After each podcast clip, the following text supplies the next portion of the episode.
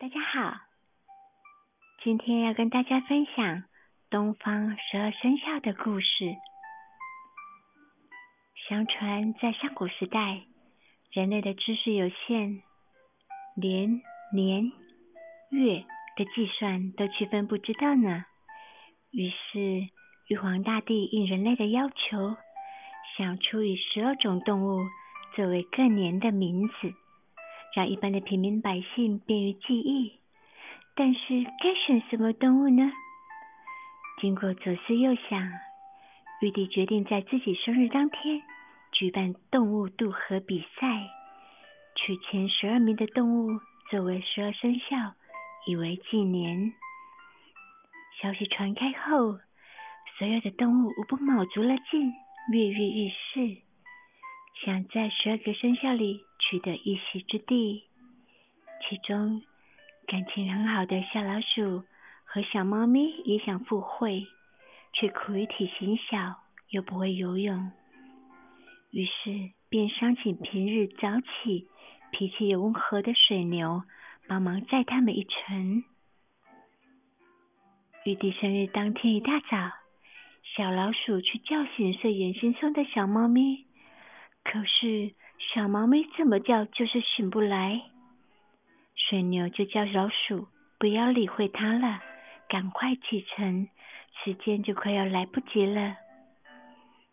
就在他们快要到达终点时，水牛心想着得第一的念头，但是老鼠却跳到牛的前面，抢得了第一，所以水牛只得到了第二名。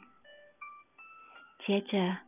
老虎全身湿哒哒的赶来，得到了第三。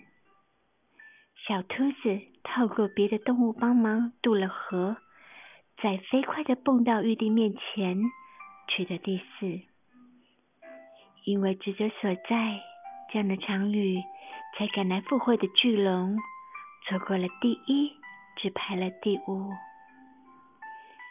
接着是马，但其实蛇。隐藏在马的下面，蛇一出现，马就受惊吓，因此蛇抢得了第六位，而马却排在后面，变成了第七名。接着，羊、猴、鸡坐在木筏上，到了岸边，三个决定就将第八名让给了羊，接着是猴。成为第九，鸡则排名第十。然而，小狗狗很会游泳，但是因为在水里嬉戏太久，只抢得了第十一名。最后一名的猪，则是偶然间胜出了。玉皇大帝郑重宣布，十二生肖经由比赛结果，排名是鼠。牛、虎、兔、龙、蛇、马、羊、猴、鸡、狗、猪。宣布完毕，落后的猫咪狼狈的赶来。他说道：“我呢？我呢？我得第几名呢？”玉皇大帝告诉他：“你来晚了，比赛已经结束。”这时，小猫咪气到了极点，以为是小老鼠故意不叫它，于是伸出了利爪往小老鼠抓去。原本是好朋友的小老鼠，虽然在十二生肖中拔得头筹，却从此过着提心吊胆的日子，生怕猫咪随时找它报仇。所以每当遇到了猫咪，只有死命的窜逃。甚至躲在洞墙里或者天花板上，不敢随意的走动。但是，却也有人故意说是小老鼠不叫猫咪的，说这就是小老鼠做了亏心事应得的报应啊！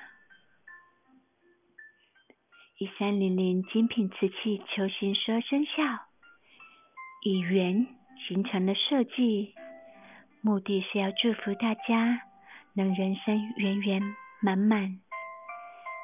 此次的一三零零十二生肖不参加神的竞赛分高下，变身为您手中乾坤，天生可爱的模样，让您爱不释手呢。以上是今天跟大家分享十二生肖的故事，希望您会喜欢。